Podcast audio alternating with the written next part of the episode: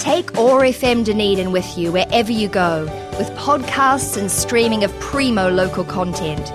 Download the accessmedia.nz app for free from Google Play and the Apple App Store. This program was first broadcast on OAR FM Dunedin and made with the assistance of New Zealand On Air. Welcome to The Final Curtain. Ordinary New Zealanders telling their stories about death. I'm Shirley Welsh host of Death Cafe Dunedin, where people meet in all sorts of places to drink tea, eat cake, and discuss death. In this program, we break the taboo around talking about death and hear firsthand from New Zealanders about their experiences and their perspectives. So today I'm interviewing Richard, who's been a fireman for over 45 years. Most of us don't experience death very often, but Richard does so almost once a month. So, Richard, what's the effect of experiencing death that frequently on you? Shirley, as I've said, I've, as you have said correctly, um, I've been in the job for 46 years. And sadly, part of our job is dealing with deceased people. And uh, at times, it has an effect on us. And I have just been through what they call pro, pros, sorry, post traumatic traumatic syndrome. And this is the result of um, some of the scene incidents that I've been to. It's also something that I have never been able to release, um, and it's played on me for a long time. And one of the interesting factors of all this is that I have never enjoyed Christmas, and that's because I um, attended a particular accident um, on Christmas Eve uh, many years ago. And uh, the, the, ongoing effects of some of these injuries that we receive are um, abuse of alcohol, and I certainly was doing that. Uh, change of moods, uh, and again, I was doing that. Um, and quite often, my children now, who, who are um, adults, refer back to what I was like at Christmas time, and it was not an enjoyable um, time for our family where it should have been. So, um, when we come across an accident, um, we totally focus on what we have to do, uh, particularly when we talk about a motor vehicle accident. Um, so, we actually don't see the people that may have been deceased. We certainly see the injured uh, because our priority is to actually get help to them. Um, the deceased person that we um, treat with dignity and respect, and if there's a lot of public around, we will sheet them so that they're out of sight of, um, of the members of the public that may be watching um, what is happening. So. So you said that you've been on extended leave, having had um, post traumatic stress disorder. Was there something that triggered that for you after all these years? Yep. There was something that triggered it. Uh, I had a colleague, a firefighting colleague, that committed suicide. Um, and I had uh, been studying suicide uh, prior to his death because we have a new, unique bunch of uh, people within our organisation that keep a, an eye on one another and uh, we had had a guy in Invercargill who committed suicide um, not long uh, uh, before my colleague committed suicide. So uh, at the time, I was slowly working with him with three other people. Um, we were in constant contact with him. And the night before he committed suicide, I asked him, I'd phoned him, we'd had a long conversation on telephone, and I asked him if he was okay, and he said, everything's all good. The next day, or the next morning, he was found dead. Um, and the thing that really hurt me was that he never left a note. And that's typical of people that uh, commit suicide. And what that does, it creates a very vacant hole in your life because you never understand why that person did what they did. Uh, it does has the same effect on, on families as well. So um, yeah, and, and that will live me, with me for the rest of my life. Uh, I have now been taught ways and means how to um, counsel out those triggers. Um, and uh, I'm gradually working through that process uh, that is helping me get over it. So, yeah, very, very sad occasion it was. Mm. Now, you spoke about an incident that occurred at, at Christmas time. That's correct. That was very traumatic and Yep. haunts you. So, Yep. are- are there certain incidents like that that, that reoccur in your memory? Yes, there are many incidents um, that reoccur. This particular incident was four teenagers. Uh, they were in a motor vehicle and they were travelling home from doing their Christmas shopping, and they crashed into a power pole. And uh, we turned out to the incident to extricate them, um, and they were all dead. Uh, it's something that has always played on my mind, um, particularly Christmas, because the Christmas presents are in the back of the car. Um, and what a terrible time for the parents of those children. Uh, they would have had a Chris- every Christmas, like it does with me, would have brought up a memory, um, a memory of beloved ones, and um, yeah, it's it's something that has haunted me for a very long time.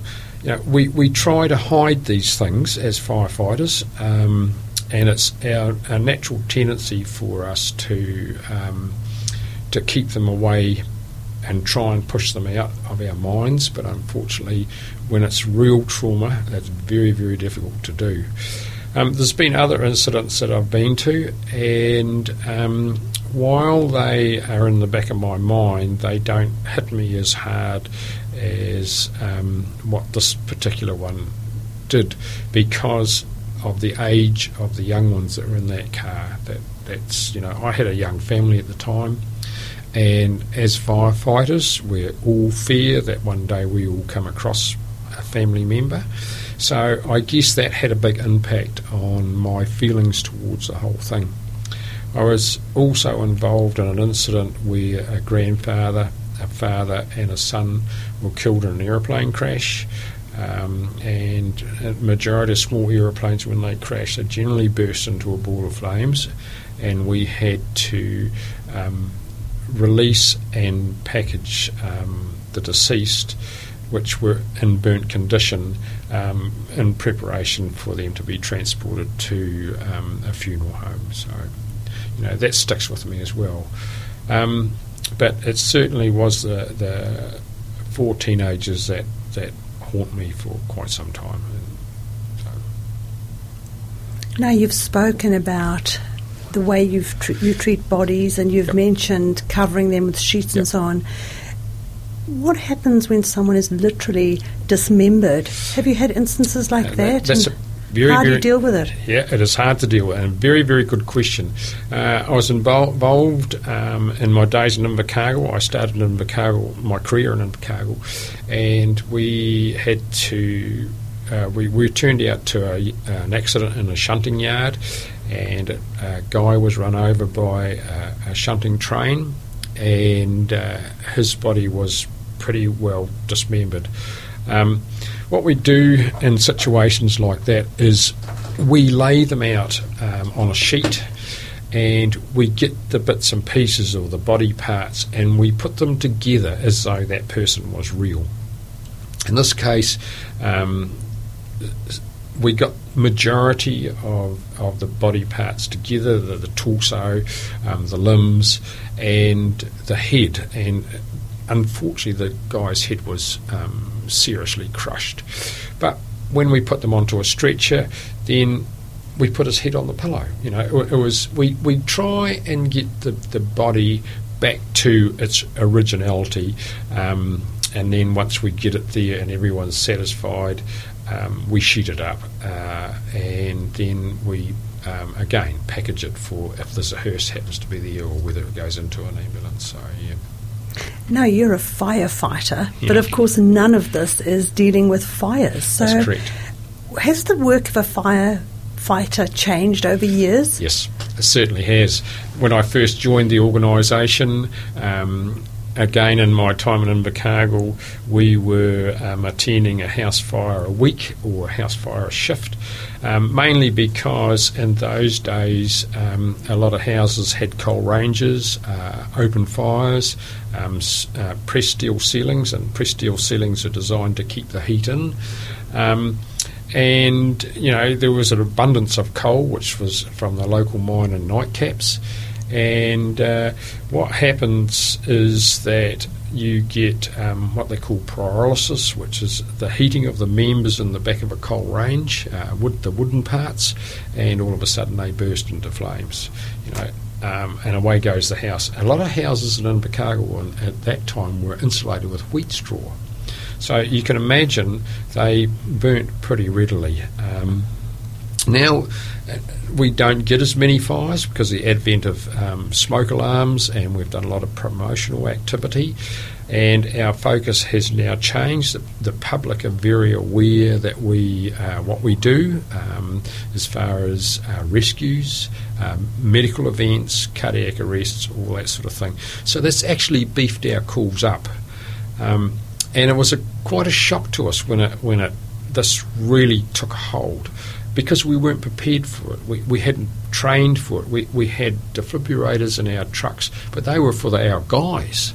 Um, but that soon changed. We realised that, hang on, we've got these pieces of equipment that we need to carry for the public as well.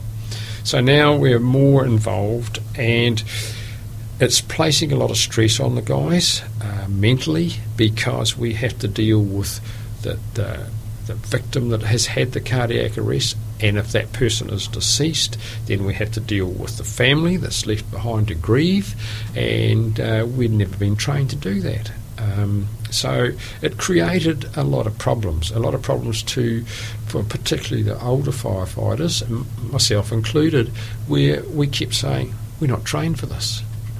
Um, you know, what do we do? And uh, again, that added to our well-being issues, which we already have.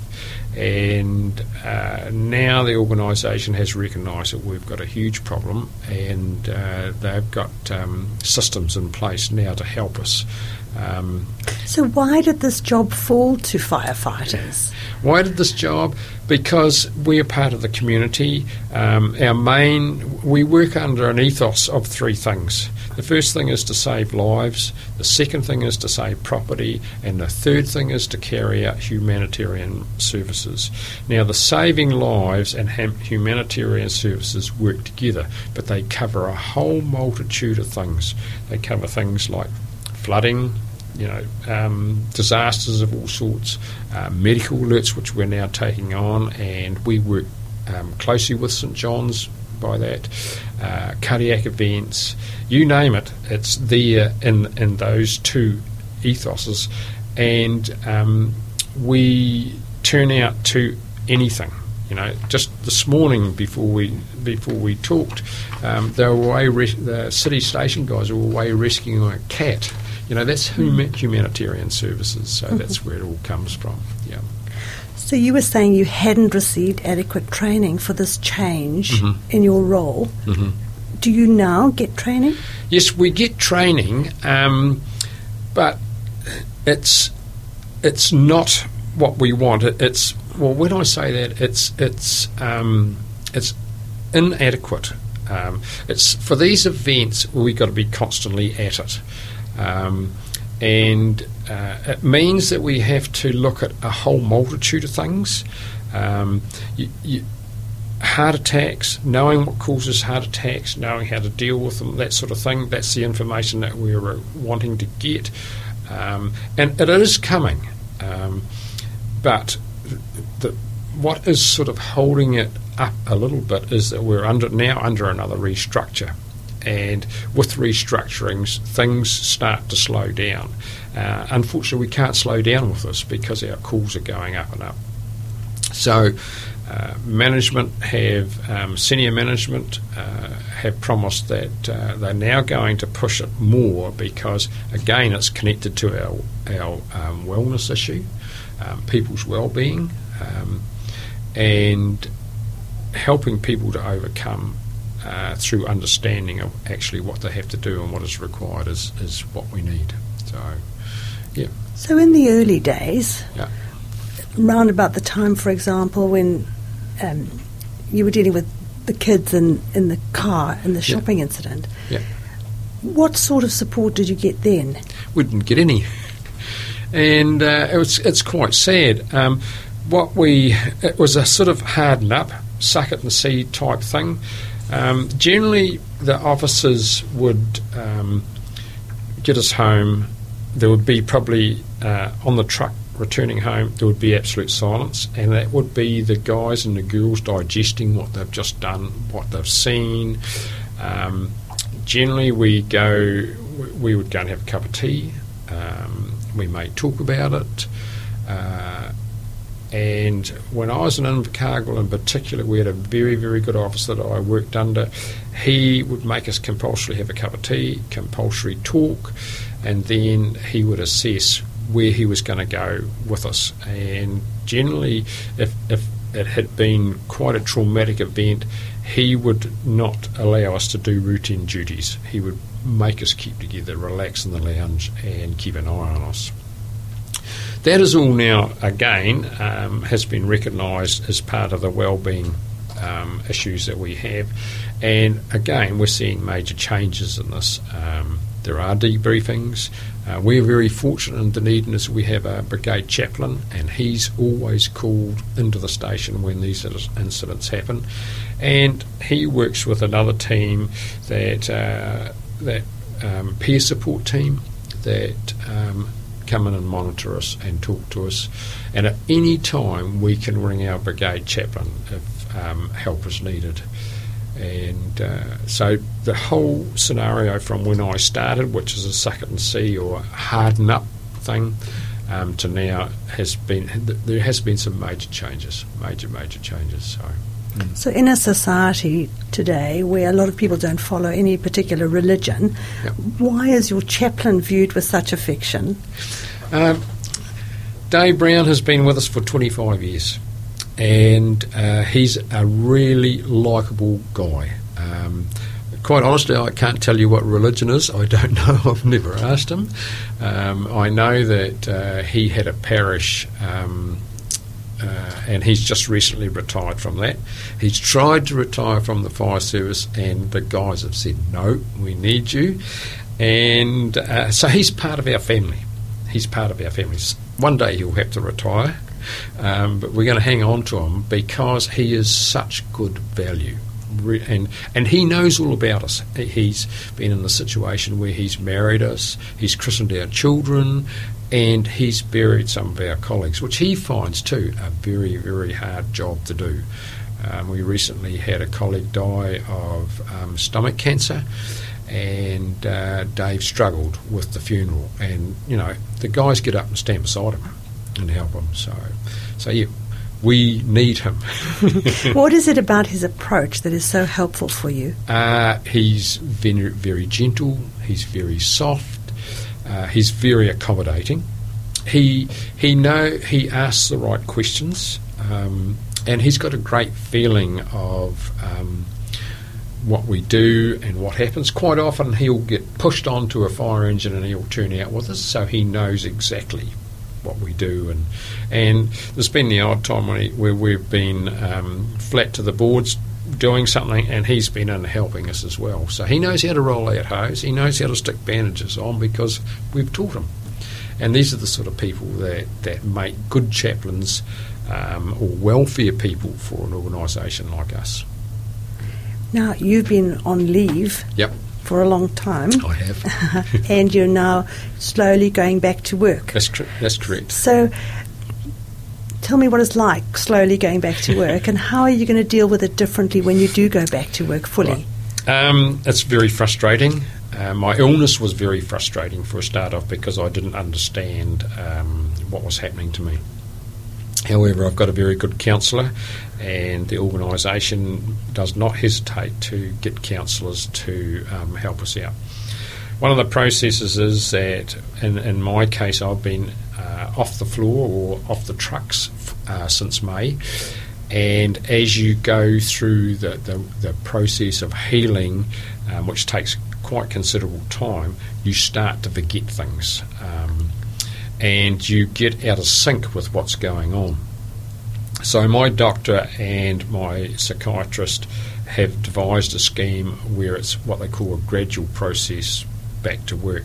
So, I'm currently at the moment um, doing four hours a day, and of those four hours, I do them as the fifth man on the truck. So I sit in the centre. I've been normally four guys on a truck.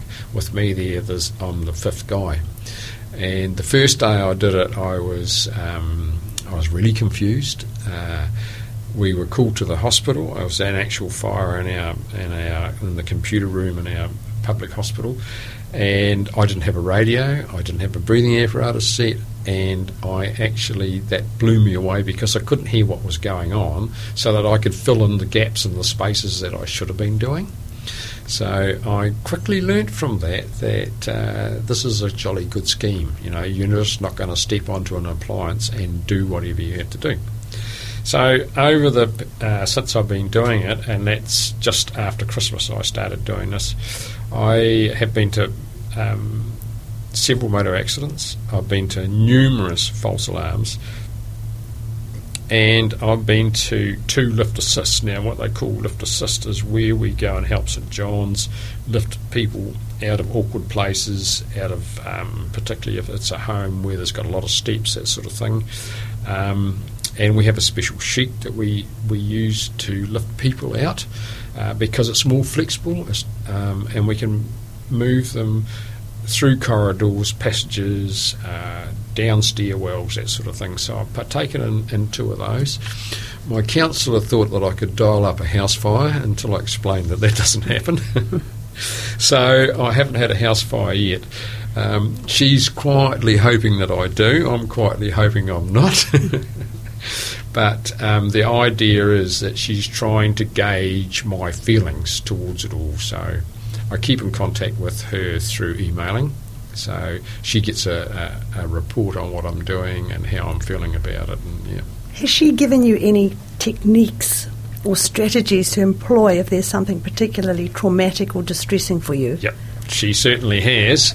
Um, so, some one technique in particular, which I actually love, and that's what she calls a safe place you go to a safe place and, and you don't do this you, you do this figuratively um, or mentally so I stop and I think about and, and I, I, don't mind sharing my safe place with you. It's Timaru. And why did I t- choose Timaru? Because as a small child I had Christmas holidays in Timaru and I love the place and I always loved Timaru. So I think about Timaru. And the other thing that they teach you to do is start deep breathing. And and I have done a bit of yoga at, in times, and one of the things with deep breathing actually relaxes you. Um, in my situation, when I was going through all this trauma and pain, I was continually tense. Deep breathing just relaxes you right down. So, if I have something that um, is triggering me, I will stop. I will think of Timaru. I will start deep breathing. And it's amazing, absolutely amazing, how it sort of distracts you from what you're doing, gets yourself organised, gets your body and your brain back into process, and you just carry on with what you're doing. it works really well. Uh, if I think of the way in which firefighters are depicted on TV or in movies, yep. they're the heroes, they're yep. tough, they can yep. face enormous, dangerous fires. What does that feel like to you when you depict it in that way? I don't like it. Like most firefighters, we don't like it. We don't like to be looked at as heroes. Our job is to protect our community, and we treasure our community. Um, there's, there's uh, various fire stations dotted around Dunedin. There's six six fire stations. That's what we call our patch. And um, mentally, we have it two four, so we don't like another station coming onto our patch. And when I say that, we, we, we do that with jest and fun, but that's the community that we serve. Um, it's our job. Um, there's times where uh, the media play on it a little bit, and that's fine, that's attracting readership, but personally, we don't like it. Um, you know, we're there uh, 24 hours 7. Uh, when the bells go down, we go to the job and we do it and we come home. Um, and we get satisfaction out of completing our job. Uh, sometimes uh, the incident doesn't go the way we want it, and particularly if it's, it's if there's a death involved. But we still have the satisfaction that we have helped someone that is in a predicament, um, and that's what it's all about. Well, Richard, thank you so much for talking to me and also for the work that you do, despite the toll that it's taken on you as a person. Yep. Thank you very much. Okay. And I hope a lot of people enjoy what we've discussed today. Thank you. You've been listening to The Final Curtain Ordinary New Zealanders telling their stories about death. Podcasts from this series are available online at oar.org.nz and from the accessmedia.nz app. At Death Cafe Dunedin, the conversation continues. You can join that conversation by listening to other New Zealanders tell their stories about death and, if you want to, by sharing yours. Look for Death Cafe Dunedin on Facebook for updates and meeting times. Take OAR FM Dunedin with you wherever you go with podcasts and streaming of primo local content. Download the accessmedia.nz app for free from Google Play and the Apple App Store.